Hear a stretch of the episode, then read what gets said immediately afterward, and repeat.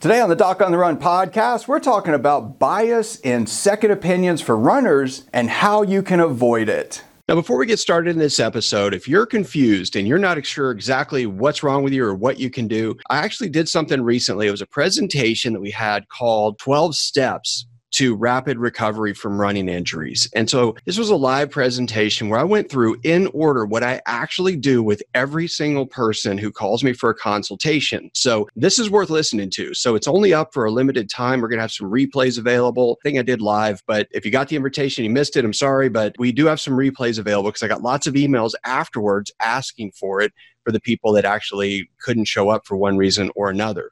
So we will have those available. If you want to get it, you can go to docontherun.com slash 12 steps and you should be able to access it there if it's still live whenever you're listening to this. That's one thing that might be really useful for you if you are confused. So let's cue up the theme song and then we'll get right into the episode so, the big question is this How are runners like us, who don't like hearing doctors say, just stop running, who know that we simply have to stay active, how do we heal in a way that lets us stay strong, maintain our running fitness, and keep preparing for the next race, and still heal without making the injury worse?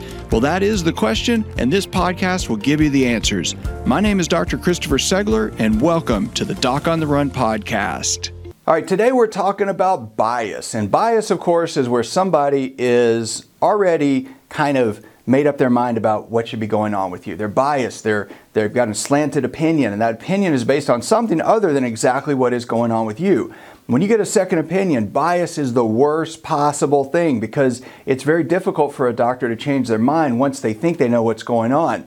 So, we're going to talk about that today and help you understand what you really need to do to avoid that bias in your second opinion. Now, there's a simple rule I have with my friends. I have lots of other friends who are foot and ankle surgeons that call me and they'll ask me things about specific runners because I like to work with runners. So they'll call me and they'll say, "Hey, listen, I saw this woman today. She's a you know 32 year old marathoner, and this is what happened. This is what the MRI showed. And like whenever they call me with that sort of story, I say, well then, if you need a second opinion, you need to call somebody else because you just told me what I'm supposed to be looking for. So the first thing that you need to think about when you're going to get a second opinion is to make sure that you're going to get a different perspective. That's why you want a second opinion. You don't want the same opinion, you want a different opinion. You want somebody to look at it with their own eyes to make their own assessment and give you a different plan so you can see which is going to be right for you. You can't do that if you tell them what's wrong and you tell them what the plan is because they will oftentimes, particularly if they know the doctor and respect the doctor, will not want to basically argue with that approach. So you've got to make sure that you don't show the doctor what you want them to find. You don't tell the doctor what you want them to find. You just tell them, this is the problem, this is my goal.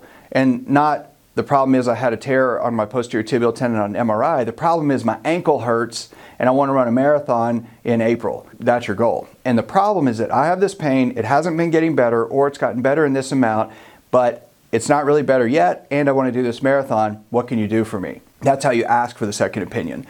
So it's really crucial that when you go to them, you make it clear that even if you've seen a doctor already, that you just don't disclose what the doctor saw, what the doctor diagnosed you with, or what the doctor's treatment plan was. Those are the things you want to leave out of the discussion when you get a second opinion. When people book second opinion webcam calls with me, for example, I actually am very careful to make sure that when somebody sends pictures of their feet or something to me or any of that kind of stuff or records, I always talk to the patient first. I will ask them what's going on, I will look at them, I will get their story, I'll find out what their goal is, I will I'll try to assess all those pieces and then after I've made a decision, we can talk about what other reports and what other opinions they've gotten from other doctors, but I think it's crucial that I make that decision first.